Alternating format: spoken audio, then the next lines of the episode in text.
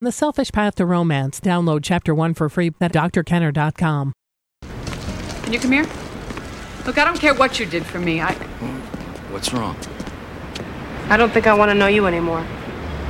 All you do is make me feel bad about myself.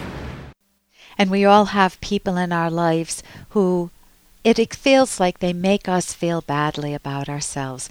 But is that the case? Or if we really feel good about ourselves and someone makes a comment, like if someone came up to me and said, uh, let's see, Ellen, you're the worst dancer I ever saw. And I would look and I'd say, well, I'm not the greatest by far, but I'm certainly not the worst. And the criticism wouldn't fit. And so I would still feel good about myself, but I would be real puzzled about them. Like, why are they saying this? I would want to know their motives. Are they saying this because they just caught me in a moment when I tripped up? Are they saying this because they think it's funny, but they didn't have a joking tone? You know, why are they saying this? Are they saying this because they want to put me down, which would not be a great motive and would make me feel more distant from them? So we all go through a process of evaluation. When someone says something badly about us, we need to put it into context. Is it true or not? Sometimes we get really angry with people who name a truth about us. Mom, I don't like it when I feel picked on all the time. I'm not picking on you. Why are you saying I'm picking on you? You're always you're oh, you're always complaining and just go do the dishes. Get them done and go clean your room. Mom, I'm feeling picked on. I'm not doing it. That mom needs to take a look at herself. She is picking on the person, and she needs to figure out what's going on. And uh, and sometimes we reject that sort of criticism when the shoe fits too well, and that's the stuff we do need to take a look at. Maybe in private, maybe we're not ready at that moment, and we say things we regret. Uh, we can always apologize later properly, but uh, you do want to feel good about yourself fundamentally. And sometimes it's a gift when people name something to you that you're doing that is irritating that person or maybe many people in your life. I'm Dr. Ellen Kenner. My show is The Rational Basis of Happiness. I'm a clinical psychologist here to take your calls and questions. My number is toll free. 1 877 Dr. Kenner. That's toll free 1 877 Dr. Kenner. In case I forgot that drop that you heard was from As Good as It Gets. Uh, here's a question from Tom. Tom says he lives in Georgia and his wife and son, his three year old son, live in Virginia. And he says, I would like to have my son stay with me for a few weeks this summer. And my wife thinks he is too young at three years old and it won't be good for him.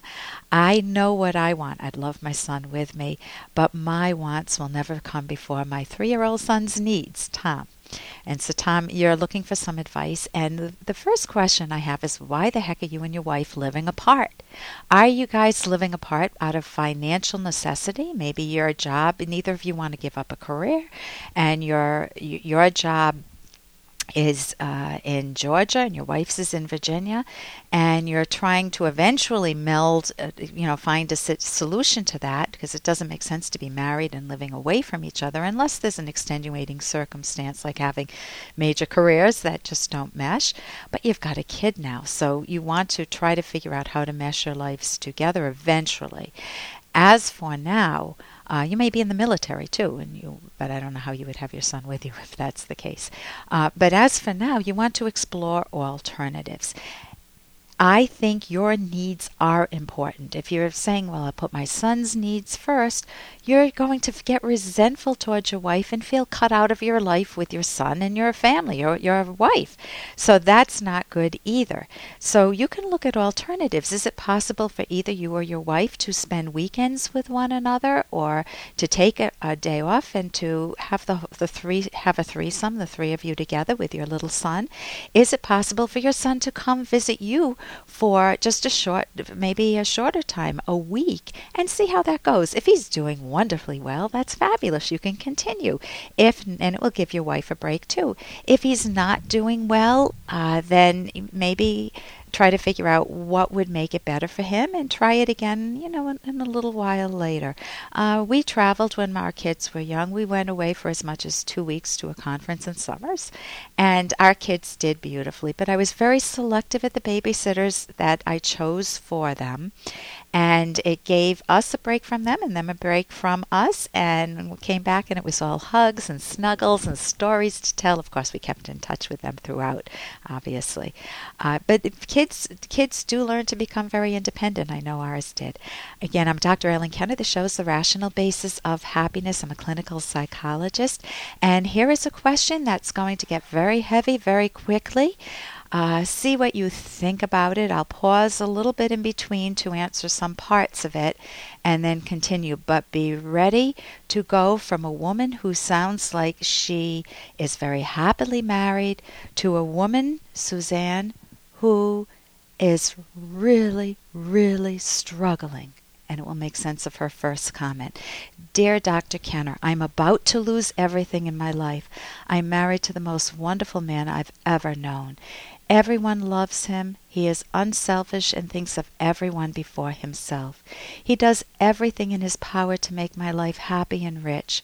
I want for nothing. He would do anything for me. I want to pause right there.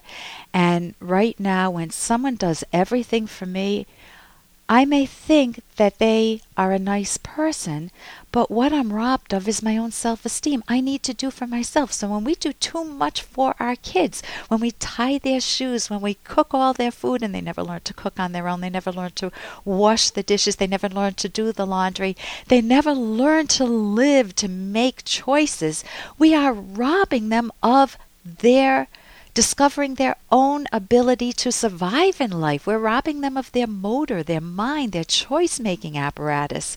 And we need to let kids make choices obviously within their age range what you know whatever is appropriate but if your husband is doing everything for you you may partly be feeling like I should love him but I don't because I don't feel good about myself when you don't feel good about yourself you're not going to be able to love other people. My favorite author, Ayn Rand, said to say I love, you first need to say the I.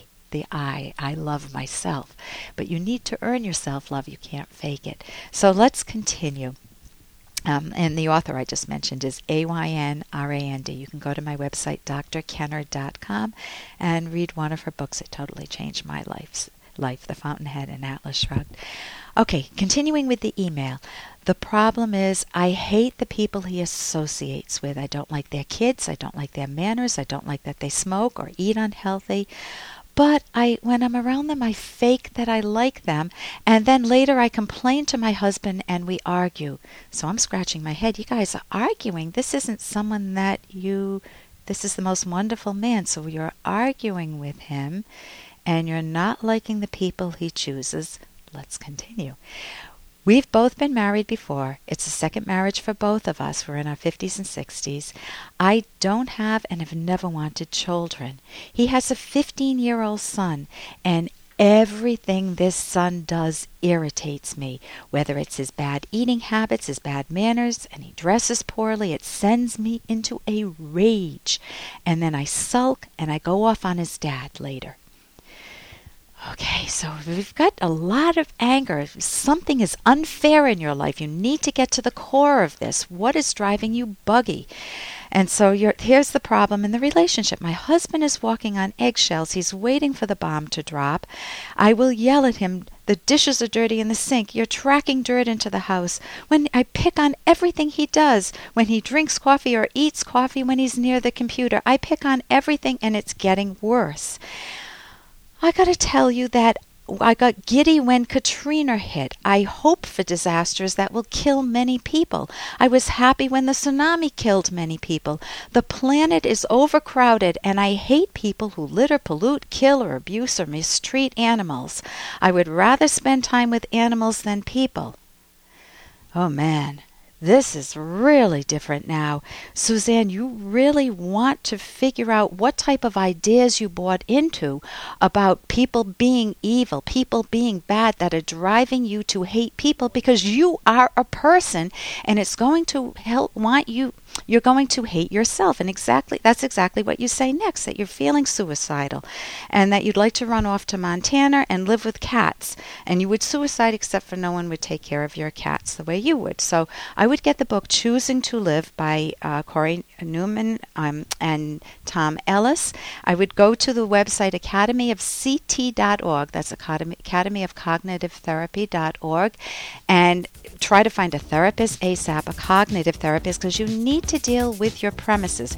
Later on in the letter, you say that you, you were abused when you were four years old by a teenager. Well, I'm not surprised that you're real angry with this teenager now, but you don't want to carry your hatred towards really good people in life, and you want to discover that there are good people and make yourself into one. I'm Dr. Ellen Kenner. Coming up, we have Craig Biddle talking about loving life, which could, we could all use. I'm Dr. Ellen Kenner on the rational basis of happiness. Here's an excerpt from The Selfish Path to Romance by Drs. Kenner and Locke. Be aware if you selectively focus on negatives in your partner, exaggerating them in your mind, and ignoring genuine positive traits. A tip off that you're doing this is finding yourself using global words, words that are all encompassing never, always, no one, everyone, nothing, everything, all. Look at the following statements for the global tip off words. You never do anything right. You never listen. You're always late. You always try to hurt me. You find fault with everything I do. Nothing ever pleases you. I'm always left doing all the work. These statements are usually overgeneralizations. It's rarely true that your partner never does anything right and always tries to hurt you. If this is really the case, you are clearly with the wrong partner. Download Chapter 1 for free at drkenner.com and buy it at amazon.com.